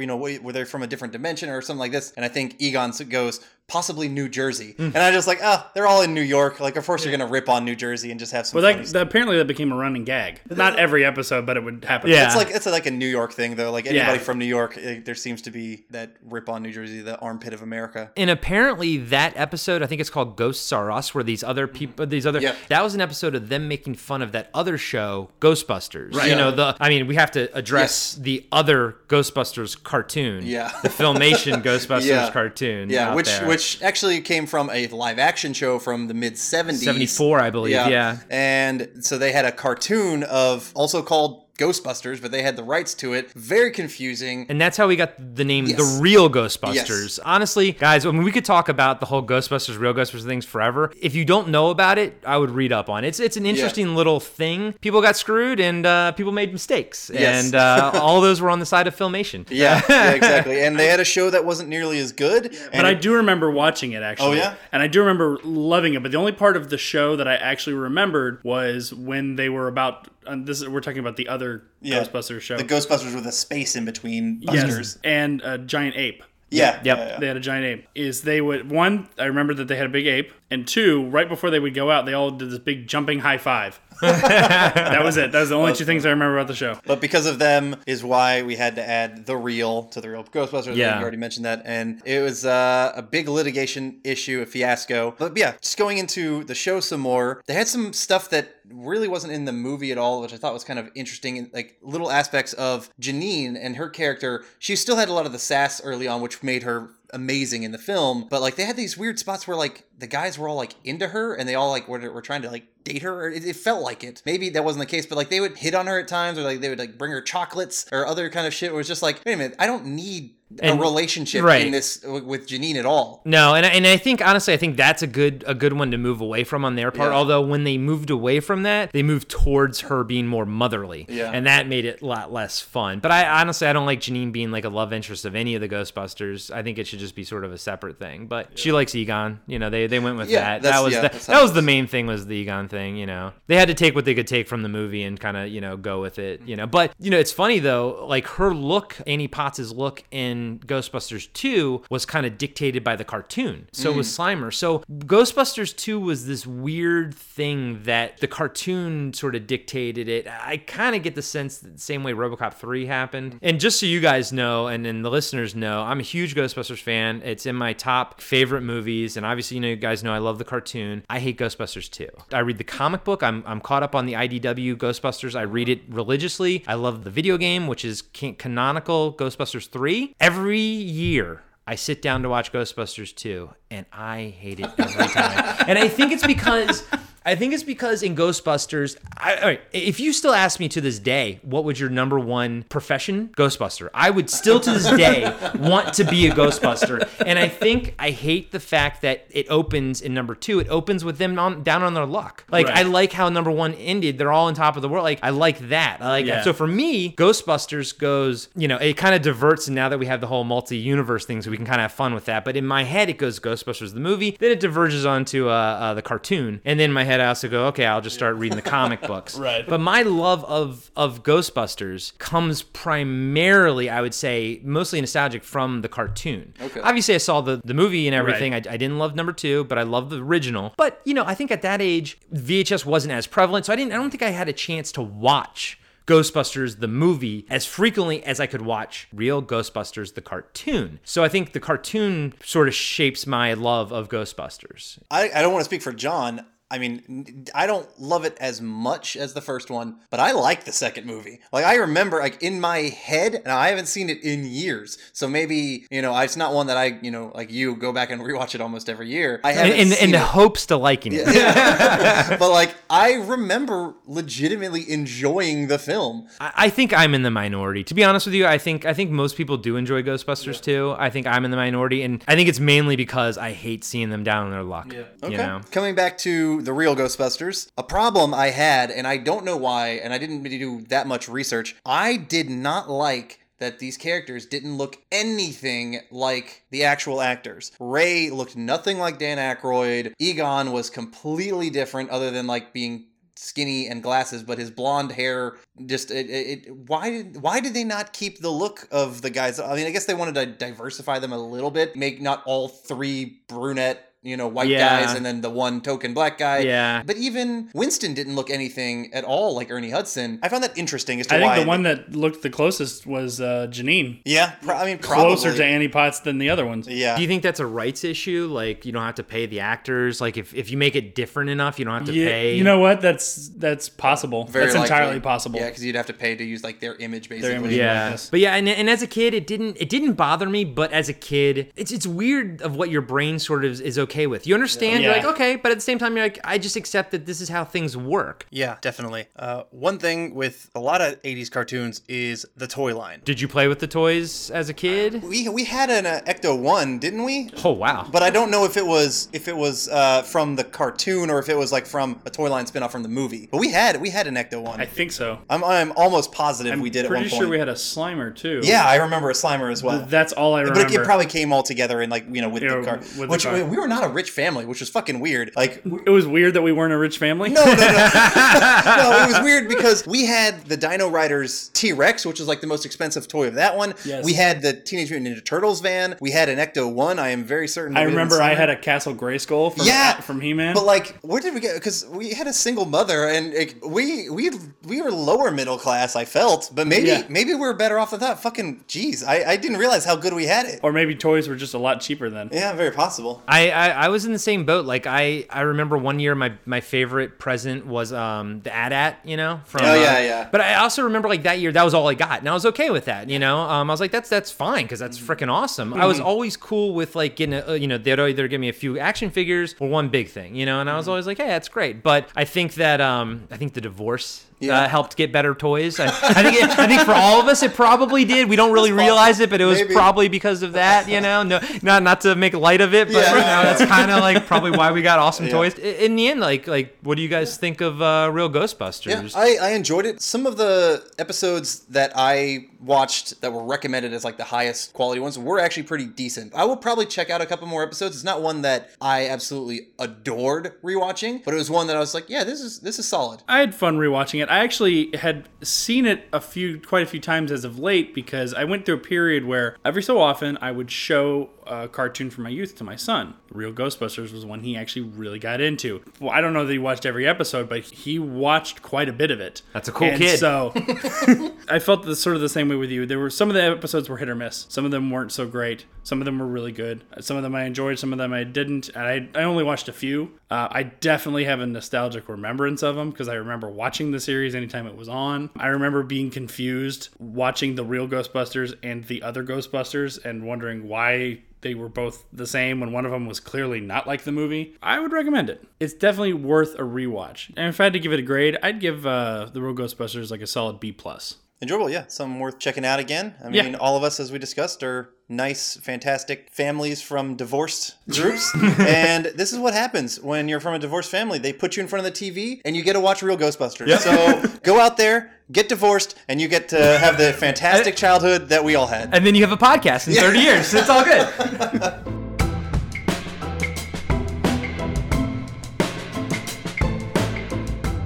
This episode of the Blast from Our Past podcast is brought to you by Hi-C Ecto Cooler. This summer, coming to a supermarket near you. There's going to be a great new Hi-C flavor with an outrageous fruit taste. And what are we going to call it? Ecto Cooler. Hi-C Ecto Cooler. Slimer's new fruit drink. You've been warned. All right, and now we're going to do our casting of a new Ghostbusters movie. I know there was one that recently came out, and I have to admit that I did not actually see it. Uh, now, I didn't see it for two reasons. Not because I was against female leads being in, in the role. One, I didn't want to go see it because I had too much of a love of the original. I felt like I'd been burned with too many of the remakes and I just I just didn't want it. And the other one, I'm not really been a fan of the type of humor that Melissa McCarthy does. Oh, see, I, I, I like Melissa McCarthy. That's- I think Spy was a surprisingly See, funny movie. I didn't see Spy Yeah. mostly because some of the older stuff I just it's sort of like like a lot of some of her earlier stuff I was okay with. It's kind of like Will Ferrell. After a point, I kind of got sick of watching Will Ferrell movies Mm-hmm. Or um, Seth Rogen. I kind of get sick of watching Seth Rogen movies. So after a while, I just really didn't get into watching Melissa McCarthy movies. And so it was just sort of another thing where it was like it had nothing to do with the fact that they were women. It was the fact that I knew I wasn't going to really like the humor. So I didn't see it. Did you guys see the new one? I saw it. I, I I don't hate it. I don't love it. Or huh, I like it better than Ghostbusters 2. Okay. um, sadly, um, and uh, I liked the I liked some of the actors in it. I, I thought it was fine, but I didn't love it. I mean, it was a solid six for me. You know, six out of ten. Uh, and I had not seen it. I haven't seen the new Ghostbusters, not because of the same kind of reasons, mainly just because I had heard bad stories and I heard that all of the funniest jokes were from the trailer, and I thought the trailer was not funny. And so that's kind of why I, I didn't go. I honestly, I, I don't think you're wrong, and if you never see it, I don't think you're really missing anything. But I think if you catch it on HBO or something, you, you watch pieces of it, you'll see some cool shit. Okay. You know, but it's not much to write home about, and that's that's the problem. You know, although it did do its job, it mm-hmm. put Ghostbusters back into the limelight. All right, so let's get into our casting. We're gonna uh, uh, stick with sort of the recognizable ones. We're gonna do Ray, Egon, Venkman, and Winston. Obviously, uh, we got to do Janine. Mm-hmm. She's she is an integral part to the story, and just for the hell of it, let's do Slimer, and maybe a few surprises in there. Let's start with Ray, and let's have our guest start. Guys, I I literally woke up last night at five in the morning and could not go back to sleep. I, I had my list, but I was like, is this the right choice? And I'll come back to it. And, and I think Winston is my, still one of my tough ones. But I think that f- for me, I looked at Ray and I looked at Egon as a team. I think that you got to, you know, we're, we're going back to original Ghostbusters, and they were established that they're all together, they're friends, you know. But I always kind of pictured pictured Ray and Egon were probably a bit closer. Peter, you know, was a friend, but he's on the side and he does things uh, differently. For Ray, I like Craig Robinson. And it works because, and I'll give you my Egon, it works because I think he would go well with Adam Scott as Egon. So I would go with like more of a, like this, a moderny sort of casting type Yeah. of, like, you know, And what's sort of they're both in a show right now called Ghost. Ghost. Right, and individually, I, I got to that first with with Adam Scott was my first casting for Egon. I was like, that that's cool. But then that brought Craig Robinson in as in my head, and they already have chemistry. They can already Mm-hmm. Mhm. bounce off of each other. So I thought they would be a good. And I would go like if we were going to remake it, I would more emphasize their connection and their friendship. You see it in the movie; they're always together. Yeah, you know. They do, but I would do multiple projects together, and, and Right. it- it- they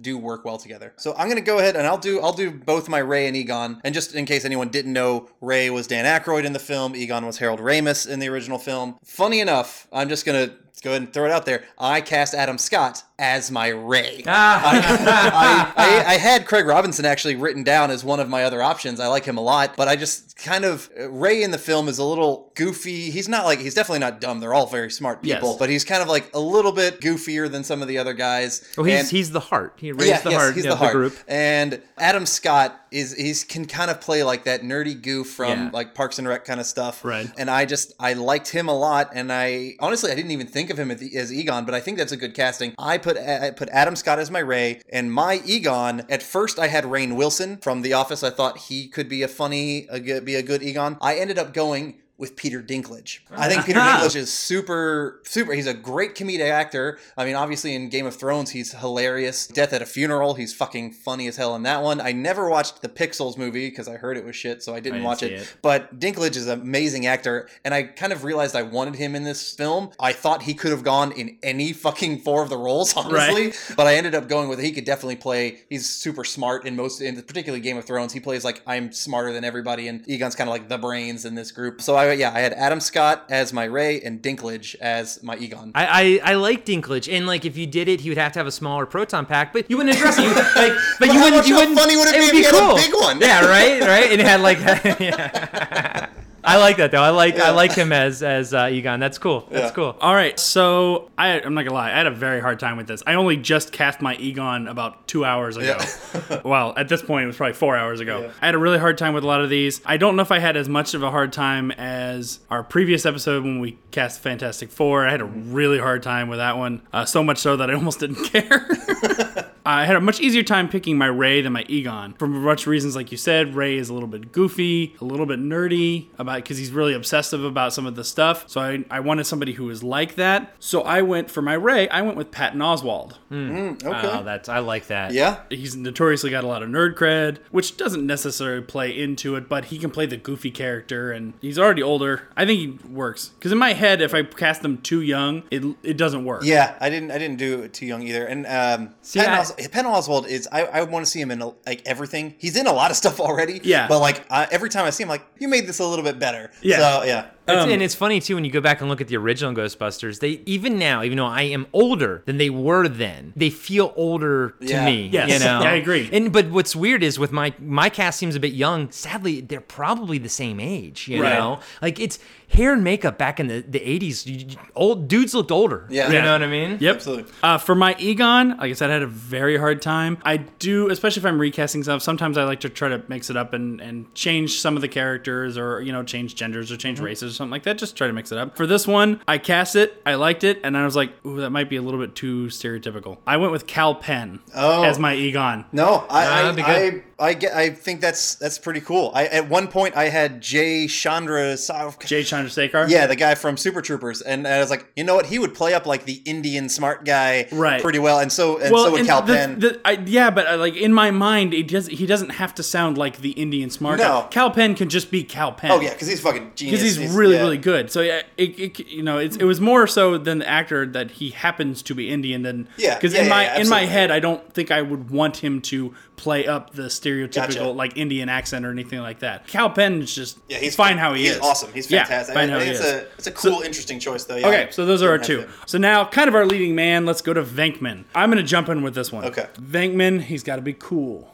He's got to be collect. A little bit of a ladies' man. A little bit of a creep. A little bit of a creep. He's got to have a little bit of sleaze to Yes, him. Just yeah, a little, little bit of sleaze. sleaze. So I'm I'm not even going to build this one up. I went with Robert Downey Jr. Ah. as my Venkman. He's a leading man type, a little bit better looking than Bill even Bill Murray Yeah. was. Oh, yeah. Almost in my head, Venkman and Tony Stark are very similar Yeah. in the way they act, and so I thought the transition would be a pretty easy one. I had the hardest time with Venkman just because I was trying to get it tied in with Bill Murray, who is so himself. He's just Bill Murray has his own kind of thing. Like I, I don't know, I had a big trouble with It's- it. He's pretty much his own character. Yeah, yeah, he is. Um, but I'm fucking surprised at you. I think you cheated because I put down Robert Downey Jr. as my Peter Venkman. I, I wrote down a million names, and Robert Downey was the one, and it's pretty much for the exact same reasons you said. I, I, kind of, I kind of thought it back to Tony Stark, and then also Tropic Thunder, and he can be a pretty damn good comedic actor. Uh-huh. And so, yeah, uh, Robert Downey Jr. is my Venkman. That's a good pick. I had my Venkman right away, but he screwed me. um, and and you'll you'll see what like what what kind of movie I'm going for with my Okay. Ghostbusters. But uh, I'll just put it out there. My Venkman was T.J. Miller. Oh, Um, yeah. I think he can do good. I mean, he can do great comedy. He can do sleazy. And I mm-hmm. think Venkman A little too sleazy, Little though. well, little there, there you now. go. So he he and, and by screw me, I mean he, we couldn't cast him now. He's Yeah. got the whole you know the thing harassment. So my backup, which I actually still like, and I was tossing back and forth with. Aziz Ansari? No. Yeah, right? Oh, sorry, Louis No. C.K. Yeah, no, yeah, yeah, yeah. No, no, no, don't worry. I would go with you've seen him on Parks and Rec, one of my favorite characters of all time, Jean-Ralphio. Oh shit. Ben Ben Schwartz. I think he doesn't get enough cred. I think Yeah. he can do he can do slimy. He can do charming. I think he can do everything that Venkman would need. Hmm. Although he would be a very different Venkman than T.J. Miller. Yeah, interesting. So I would go with Ben Schwartz. I would go with John Ralphio. Ben Schwartz is great. I mean, yeah, for me, I don't know why it's hard to, to separate him from Jean-Ralphio. Do you watch House of Cards? I, I haven't seen or okay. House of Lies? No, House of Lies. House of Lies. House of okay. I haven't seen. He's he, he's a bit straighter, but he's okay. still. Well, good because that's what you would need more straighter. You than do need more John straighter Ralphio. than John. John Ralphio was crazy. Yeah, you need more straighter than that. Okay, that's cool. Yeah, that's, yeah. It's interesting. I, I don't see him as a leading man just yet. But And- man, when but when you look at Ghostbusters, man, Bill Murray is an ugly dude. Like, like, like even to this day, even to this day, I watch it and they're trying to tell us that he's the ladies' man. But but as I get older, I realize it's true because it's just charm and charisma. Yeah. you can look however you look. Chicks dig charm and charisma. Yep. So honestly, I get it. I honestly get it. But yeah, Ben Schwartz, I think would be a fun, fun, fun, different sort of thing. All right, let's do our final member who comes in a little bit later, Winston. Adam, why don't you lead this one? Yeah, exactly. Winston came in a little bit late, played by Ernie Hudson. He really is kind of the everyman. He comes in because they needed a new hire. Yeah. He's not a, a scientist like the other guys. He is just kind of like your your everyman. He he's someone who does the voice of the people. He kind of like can bring like those jokes that are just like, what the fuck are you guys talking about? You, Right. You're just,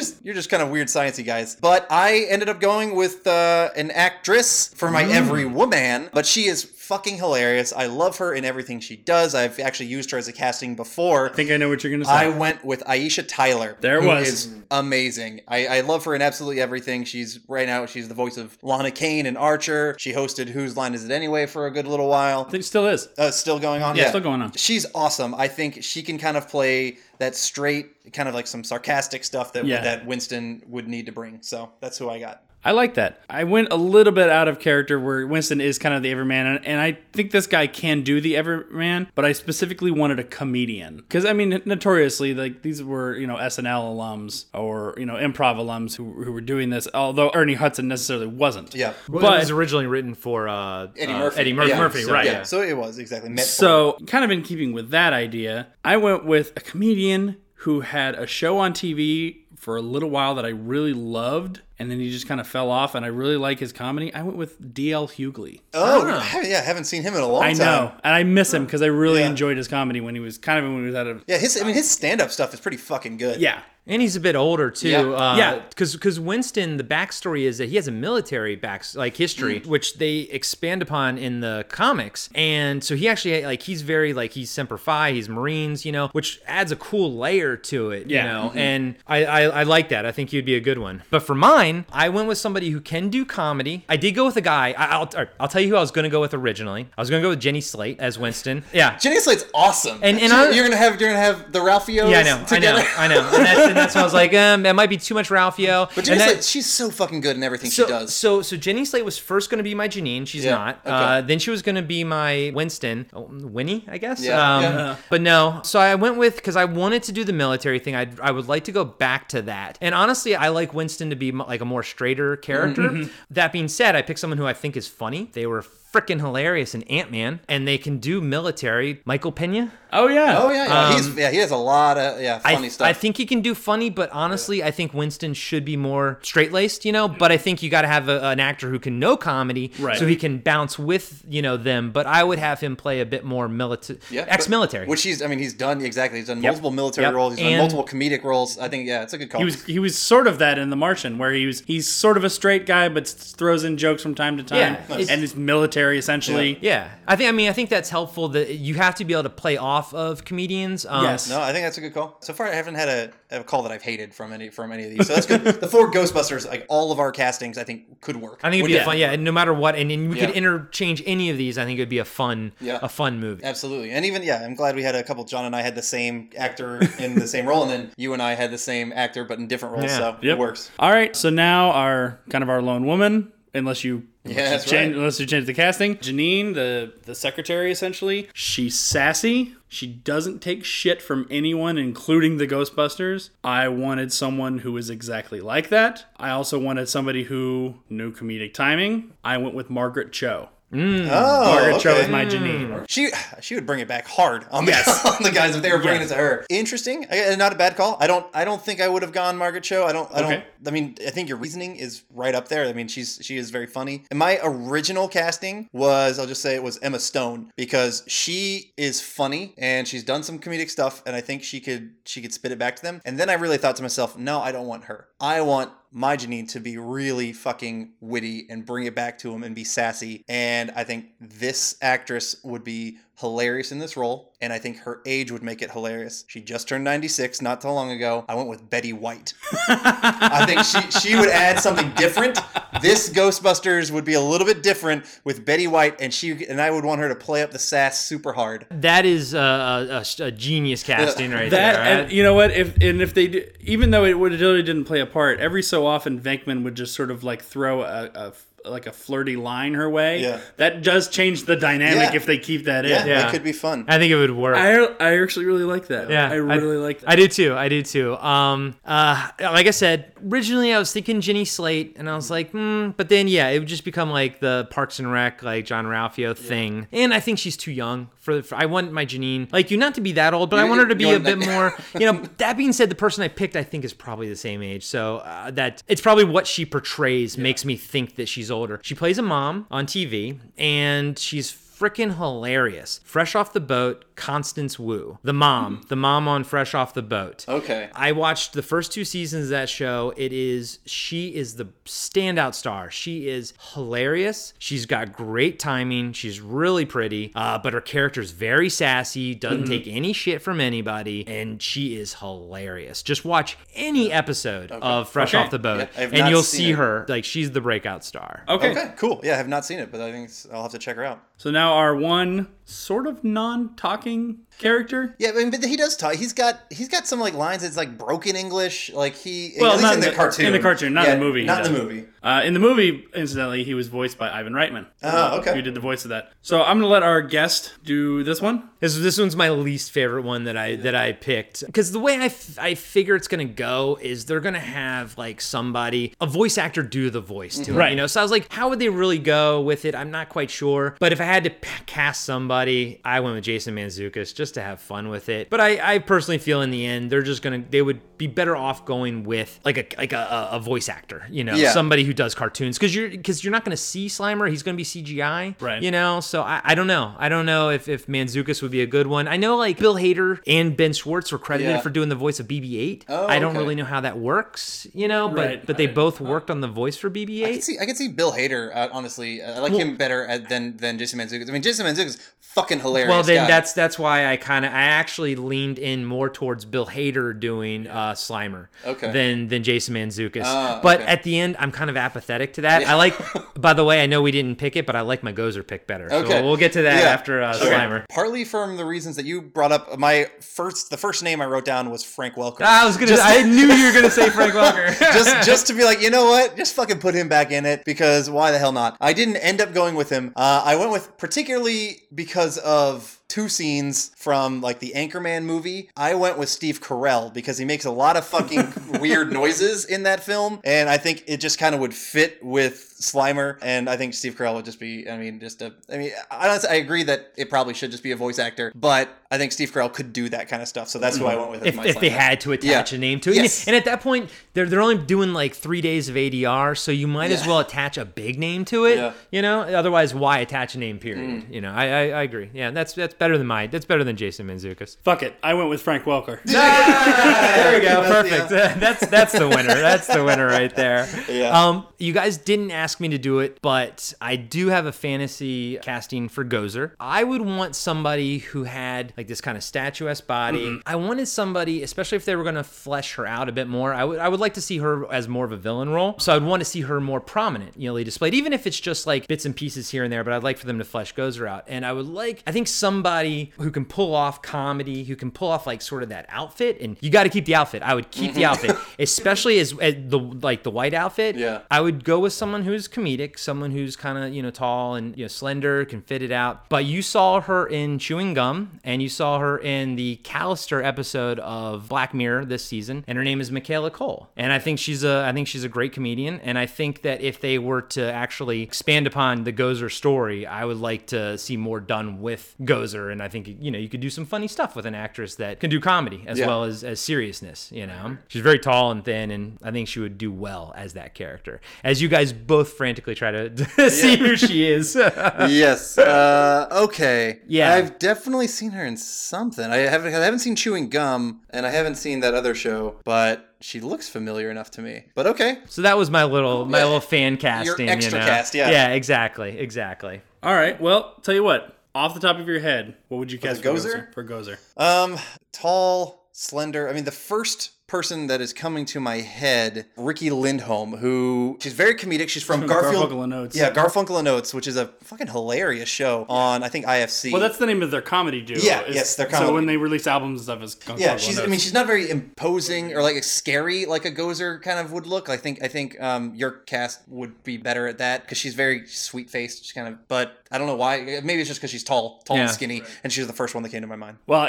thinking tall and imposing, my brain went straight to Gwendoline Christie. Oh yeah, yeah. Brienne of Tarth herself. Yeah, she definitely. So she, she'd be definitely scary. she'd be more imposing than Yeah. slender. I also thought, kind of keeping with your idea, and I, I believe originally it was supposed to be. I think Grace Jones was cast as as Gozer. Or Yeah. I don't know why she didn't film it. The legend goes that the line "aim for the flat top" is them basically referring to her hair, and she was it was originally supposed to be Grace Jones, which Okay. which is perfect because it's tall, just very elegant, you know. but very imposing for Yes, sure. She, yeah, she would have been uh, much more scary Yeah. or Gozer than the one we even got. Yeah, which although I do the Yeah, uh, the, the, the Scandinavian lady, yeah. whatever her name is, she she great. I mean, and those eyes were were Yes. fantastic. Right. But being on the screen and for such a short amount of time, she has to be striking. Mm-hmm. And for me, I think Michaela Coel would have like a much more like sh- imposing presence. You know, she's still pretty, but at the same time, she's she can be imposing. Well, it made your pick actually made me think of maybe Lupita Nyong'o would feel good, but she's a little too short. Yeah. And yes, you could you could do Hollywood magic and make it look. But I just I would rather have somebody who's already physically imposing. It Yeah. just really helps in the comparison with the other characters. I think Gwendoline Christie's a, a great casting. Honestly, I think that's Yeah. a good one. Thanks. I like that. So uh, that's our casting for our version of the Ghostbusters. Since you're our guest, anything you want to plug?